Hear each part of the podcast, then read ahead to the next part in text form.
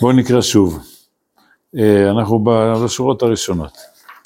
ההוויה הרוחנית כמו שהיא, אי אפשר להכיר על ידי כל חיפוש ומחקר.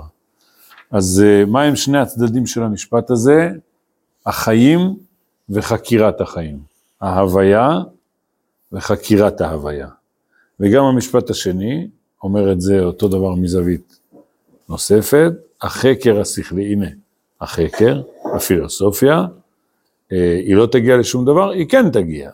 מציינים רק את הסימנים החיצוניים של החיים. אתה יכול לחפש, וכמו שאמרנו, זה מאוד חשוב שיהיה לך דעה ותחקור ותחפש, תברר, אבל תדע לך שאתה תגיע רק לסימנים החיצוניים של החיים, ולא לחיים עצמם. ואני אמרתי בפעם הקודמת, עכשיו נפתח את זה קצת יותר, הרב כותב פה הוויה הרוחנית, אתה אומר, את ההוויה הרוחנית זה מאוד קשה לחפש ולחקור. למשל, את ההוויה של החומר, תביא את החומר, נכניס אותו במעבדה, נעשה עליו ניסוי כזה וכזה וכזה, זה קצת יותר קל לחקור. תביא את הרוח, איך אפשר לחקור את הרוח? מי חוקר את הרוח? נכון, נכון. איך הם עושים את זה? האם הם יכולים לעשות ניסויים? הרבה יותר קשה.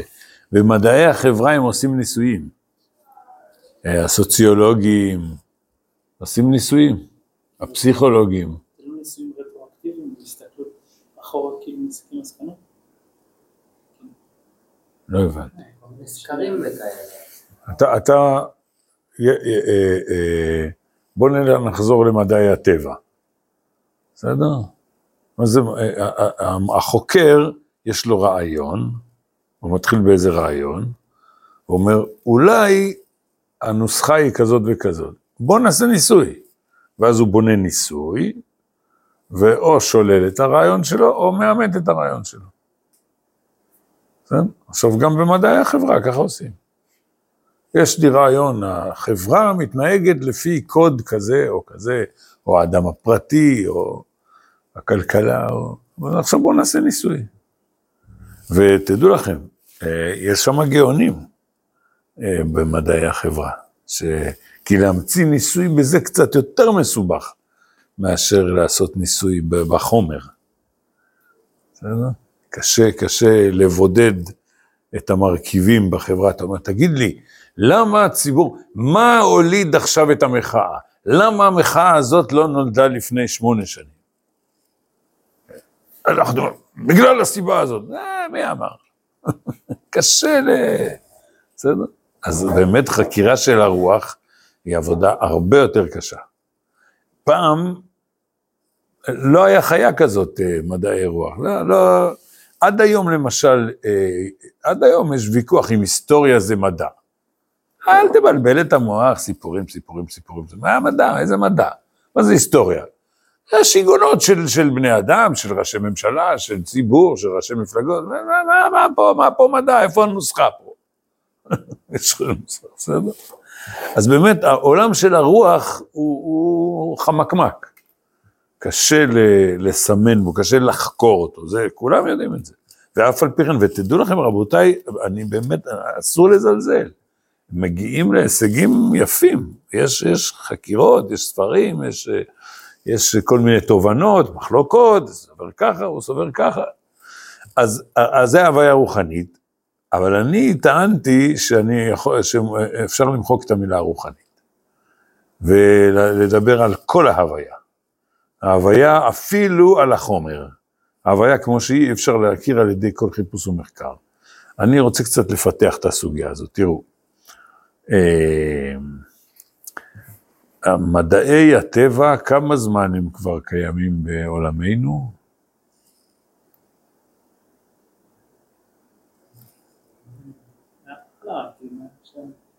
אנחנו לא יודעים, אבל אלפי שנים בוודאי. מי היו החוקרים הקדמונים שאנחנו יודעים עליהם? איינשטיין. איינשטיין זה לפני 100 שנה, אני אומר לך אלפי שנים. לפני. יש לנו כבר ידיעות מהמצרים הקדמונים, שחקרו, כן, את הטבע. כן, נכון שלפני אלפי שנים המחקר היה חלש. הכלים היו חלשים, כל התובנות, המדע, נגיד, ב-200 שנה האחרונות, 300 שנה האחרונות, המדע התקדם מאוד מאוד, בקפיצות מאוד גדולות, וב-100 שנים, ב-50 שנה האחרונות, מאוד מאוד התקדם. הכלים של המדע, היכולת היכולת מה? לראות למרחקים. מה הכלי שרואה הכי רחוק? כן, איזה טלסקופ רואה הכי רחוק? כן, יש טלסקופ בחלל, יש טלסקופ על כדור הארץ. בקיצור, אז באמת, והיום לא רק העין האנושית, בעזרת הטלסקופ היא זאת שחוקרת, אלא, אז איך אנחנו יכולים, מעבר ליכולת של העין, לדעת מה נמצא מעבר למה שהטלסקופ, כולל טלסקופ החלל. זאת אומרת, לא צריך עין, וגם לא חייב מצלמה, אלא יש גלים, כל מיני גלים שקולטים, אנחנו קולטים כל מיני קרינות שבאות ממקומות רחוקים רחוקים. טוב, אבל בקיצור, אז באמת האדם משתכלל בין במקרו, בעולם הגדול והרחב, ובין במיקרו, ממש בחלקיקים הכי קטנים. זה נחמד מאוד. וגם במיוחד, מה שגורם לנו לכבד מאוד ולהעריך את המדע, זה הטכנולוגיה. הוא אומר, תסתכל את ההמצאות. בסדר? יש מטוסים וטילים ותקשורת עם טכנולוגיה. זה סימן שאנחנו יודעים המון. עכשיו תראו רבותיי, כל מי שעוסק בהיסטוריה של המדע, אז אחד מציוני הדרך החשובים ביותר, לפני 123 שנים. מה זה אצל הגויים? כן, בסדר? לפני 123 שנה, בפתיחת המאה ה-20 של הגויים, היה כינוס של גדולי המדענים בעולם בלונדון. והייתה שם הרצאה של לורד חשוב, לא זוכר שמו, והוא לא פחות ולא יותר אמר בהרצאתו, שהיום האנושות יודעת הכל על הכל. נותרו רק שתי בעיות שלא הצלחנו לפתור. זה לא יאומן. היום אף אחד לא יעיז להגיד חלקיק מהמשפט הזה, כי המדע יודע שככל שהידע הולך וגובר, אנחנו רואים את האינסוף לפנינו, כמה אנחנו לא יודעים, כמה באמת הידיעה רחוקה מאיתנו, והוא אמר, אנחנו יודעים הכל על הכל, חוץ משתי בעיות שנותרו, אחת משתי הבעיות קראו לה ניסוי מייקלסון מורלי, מהבעיה הזאת נולדה תורת היחסות של איינשטיין, ששינתה את כל המבט על הפיזיקה. בקיצור, אז מצד אחד, לאנושות יש הישגים אדירים, משמע, חביבי, תראה איזה טכנולוגיה. אבל, תדעו לכם רבותיי, באמת המדע, הוא לא יודע את המהות של שום דבר. של שום דבר. בסדר? ניקח למשל רפואה. בסדר? ממציאים תרופות. איך ממציאים תרופות? יש לנו הרבה יותר מידע. למשל, רצף גנטי. אתם בעניין? בסדר. האמת שזה עבודה שאני לא יודע מתי יש צפי שיגמרו אותה, זה להבין, לפענח את הרצף הגנטי של האדם, זה התחילו. בסדר? אז אומרים לך, תשמע, הצלחנו לבודד את הגן הזה שהוא גורם לסרטן.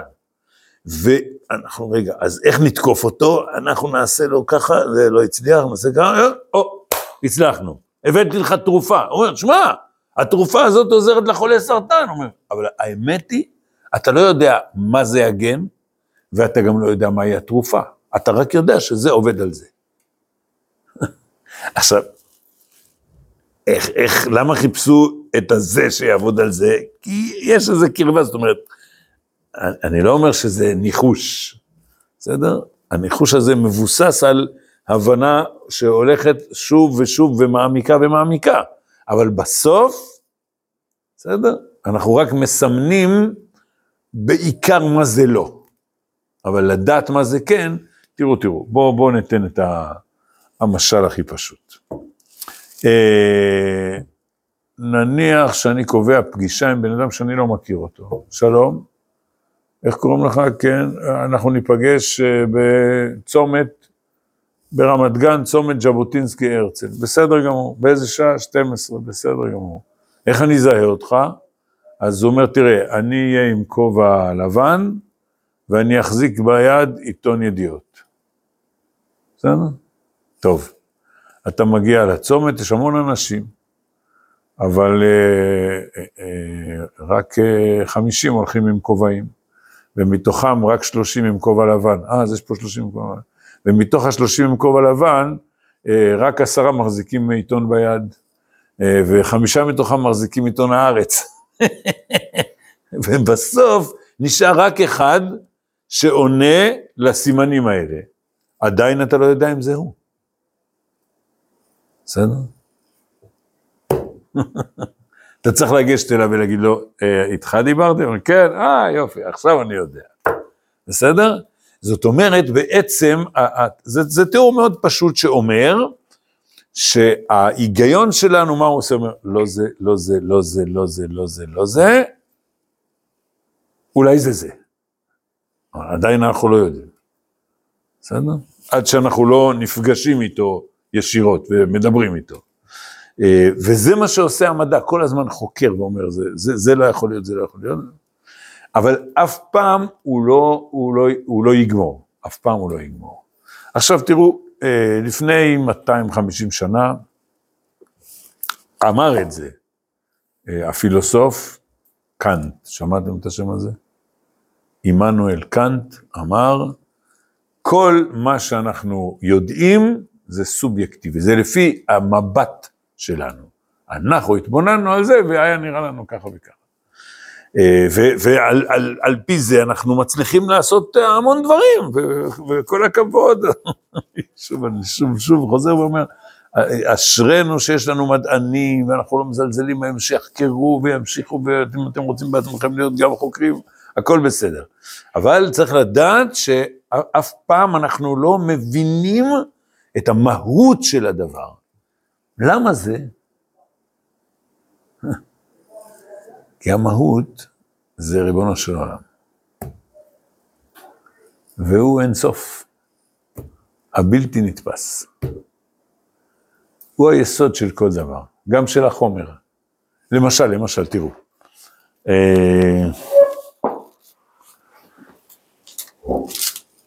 מה הערך של זה? לפח, נכון? אין לזה שום ערך. כמה אטומים יש פה?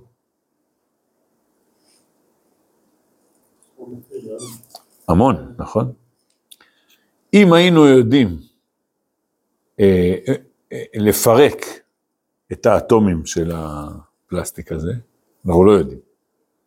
איזה אטומים אנחנו יודעים לפרק? של אורניום, בסדר? ואז יוצא מה? צצת אטום, בסדר? זאת אומרת, בתוך האטום מונחת אנרגיה אדירה. למה? אני יכולתי לתלוש שערה מהראש, זה עוד יותר קטן. אתם מבינים? אם היינו יודעים לפצח את האטום של זה, לא היה בעולם מושג של פסולת. כל דבר היה לו שימוש. ואתה אומר, בואי נה, בתוך זה יש אנרגיה אדירה, כן. ולא, זה גדול פה, אמרנו, הייתי צריך לחתוך איזה פירור קטנטן. אתה אומר, וואלה, זה ידע מאוד חשוב. אז אנחנו, אחרי שלמדנו את איינשטיין גילה לנו הרבה, זאת אומרת, אנחנו מבינים שיש בעולם הופעה של אינסוף, שפוגשים אותה אפילו באיזה אטום קטן. האינסוף לפנינו. בסדר? לכן, כל החיפוש והמחקר, הוא יזהה סימנים חיצוניים, אבל לא את הדבר עצמו. ולכן אנחנו צריכים ענווה. ענווה. כל דבר שאתה אומר, רבותיי, אני מודיע לכם שככה וככה וככה. בסדר. אתם יודעים, הרב שלנו, הרב מרדכי, זכר צדיק לברכה, לא שמעתם ממנו שיעור אף פעם, הוא היה מלמד את הסוגיה, ולאט לאט בונה את ההגדרה שהוא רוצה להגיד, ומתקדם עוד צעד ועוד צעד ועוד צעד ועוד צעד, ואז הוא אומר, אפשר להגיד אחרת? לכאורה. אחרי שהוא אומר, כל כך בטוח, הוא אומר, אבל לכאורה. כן, לך תדע, אולי מישהו יבוא בכל זאת ויגיד משהו ממש... עכשיו צריך להיזהר, כי מצד אחד אדם צריך להיות בעל ביטחון. אם יש לך דעה, תלחם עליה, אבל תשאיר מקום גם ל... טוב, אבל זו סוגיה אחרת.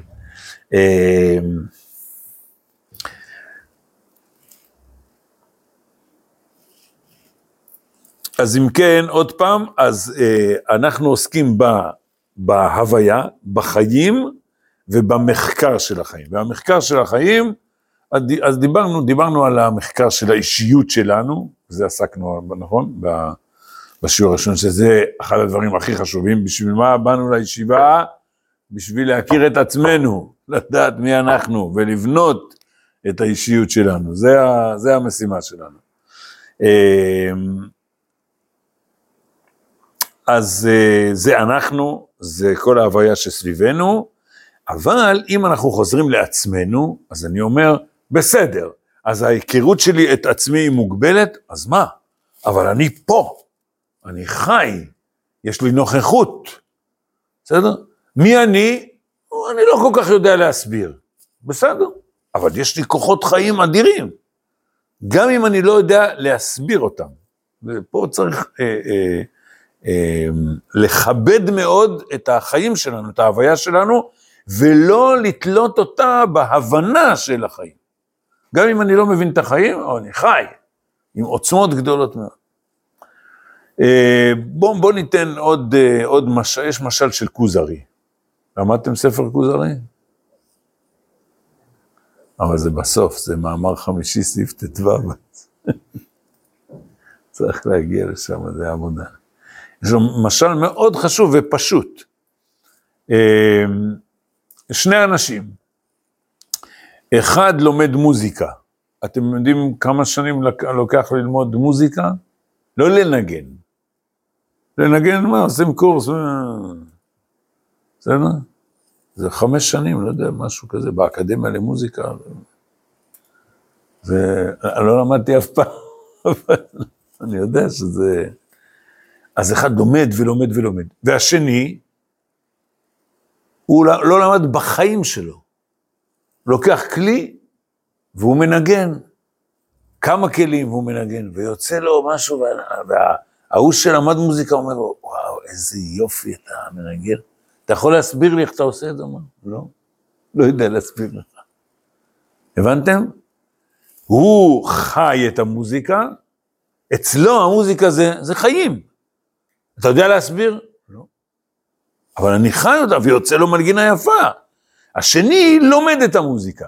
סיפר לי, היה לי פעם תלמיד שלמד באקדמיה, ואז הוא סיפר לי שתראו, יש משהו דומה בין, יש דמיון בין מוזיקה לשחמט. אתם יודעים למה לפני הבינה המלאכותית, תוכנות מחשב שמשחקות שחמט זה כבר עשרות שנים שיש. למה קל מאוד היה להמציא תוכנות שמשחקות שחמט? כמה אפשרות שיש? לא, כי יש חוקים ברורים, אין שם אקראיות כמעט. הכל ברור, הכל יש חוקים, אז המחשב, כשהכל ברור, הבעיה של המחשב זה איך להתמודד עם אקראיות. ואם מישהו ינצח את המחשב, אומרים שהיום זה כמעט בלתי אפשרי. שבן אדם ינצח מחשב בשחמט. אם מישהו ינצח, זה יהיה בגלל שהוא יעשה משהו שכאילו אולי קשה למחשב לצפות, וזה משהו שיש בו איזה אקראיות.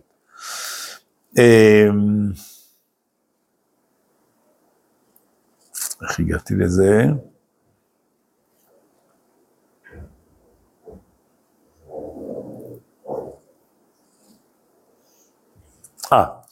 אז ובמוזיקה יש גם חוקיות. בסדר? ולכן מישהו כתב תוכנת מחשב שלה, אתם יודעים, מה הרעיון, מה עומד מאחורי קונצרט טוב? בדיוק. זה המילה. כלומר, קונצרט זה כלים רבים, שלכל אחד יש את הסגנון שלו ואת האופי שלו, ומי שכותב את הסימפוניה, הוא צריך ליצור איזו הרמוניה. של כל הכלים האלה משתלבים, וזה הגאונות של ה... אתם יודעים, מי היה, טוב, היו כל מיני גאונים במוזיקה, אבל הגאון המפורסם זה בטהובן. במה אתם יודעים? אתם מכירים קצת היסטוריה של מוזיקה, לא? את השם בטהובן שמעתם? לפחות. מה הסיפור שלו? בקונצרט האחרון הוא כבר היה חירש. סובבו אותו לקהל כדי שהוא יראה שמוחאים כפיים. הוא לא שמע כלום. אם אתה לא שומע, איך אתה יכול לכתוב מוזיקה? אתם מבינים?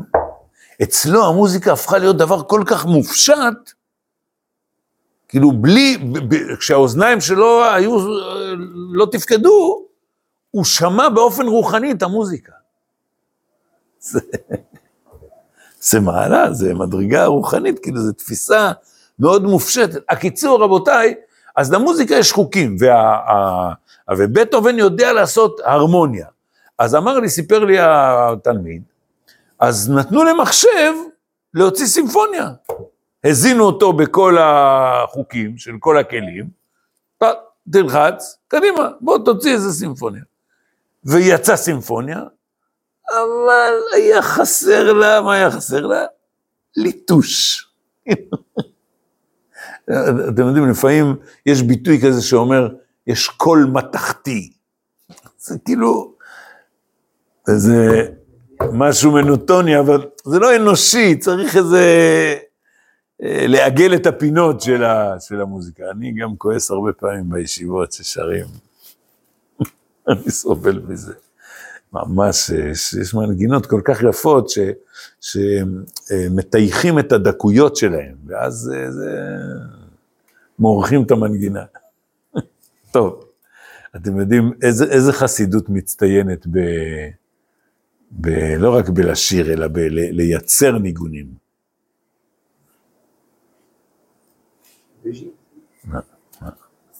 מוג'יץ, חסידות מוג'יץ, האדמורים שלה, האדמור הראשון, לא יודע, אבל האדמור השני חיבר 1,500 ניגונים. ממש, אצלם זה... אז מספרים, והאדמור הראשון, רבי ישראל, קטעו לו חלק מהרגל, והיה לו רגל מעץ. אז אם מישהו היה מזייף, רוקע ברגל, אם מישהו זייף את זה. הקיצור, אתם מבינים, אז זה המחשב, וזה החקר של המוזיקה, הוא מוציא משהו, אבל בסוף החיים, וזה דבר הכי חשוב, הם יותר גדולים מהמחקר של החיים. הבן אדם הזה, שהוא לא יודע להסביר את המוזיקה, זה מתנגן לו, אבל זה יותר גדול, זה כמו שכתוב פה.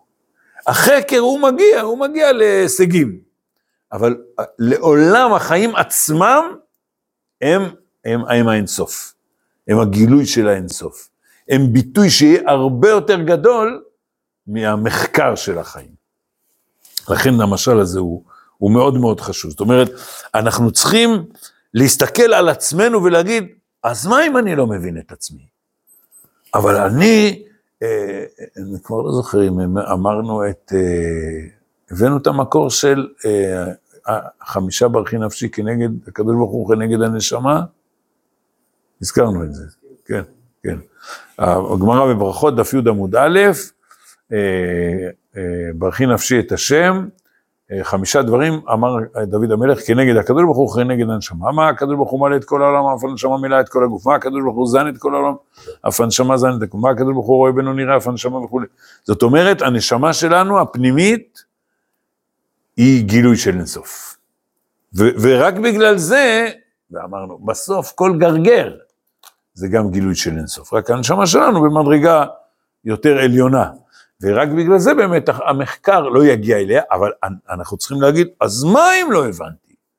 אבל החיים שלי יש להם עוצמה אדירה, ולכן אני צריך לשמוח בחיים שלי, לכבד את החיים שלי, לדעת, אני ההוויה, אני פה, יש לי את האני שלי, ואחר כך אני אנסה גם, כמו שדיברנו, צריך כל אדם להשתדל, לבנות את המודעות העצמית שלו. בסדר.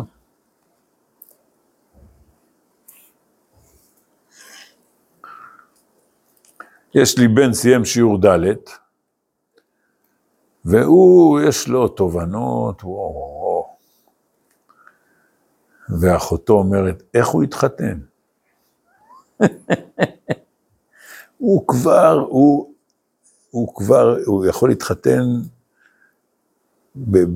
ממש ברמה גבוהה מאוד, במובן הזה שיש לו תובנות על חיי הנישואים, היחס בין איש לאישה, ולפעמים צריך להיזהר מזה. אחותו אומרת, הוא צריך לבוא פשוט, לבוא בתמימות. בסדר?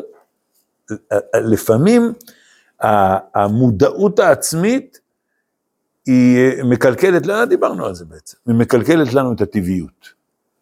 אדם, אבל מצד שני, אז מה, אז לא נכיר את עצמנו? לא, צריך לשמור על שני המוקדים האלה.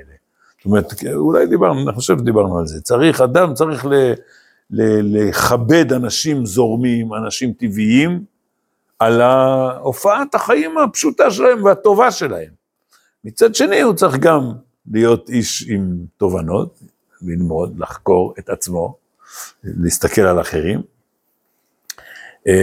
ולשלב בין שני העולמות האלה, בין החיים לבין הלימוד של החיים. טוב, אנחנו נעצור פה, בסדר, נמשיך בשבוע הבא, בעזרת השם.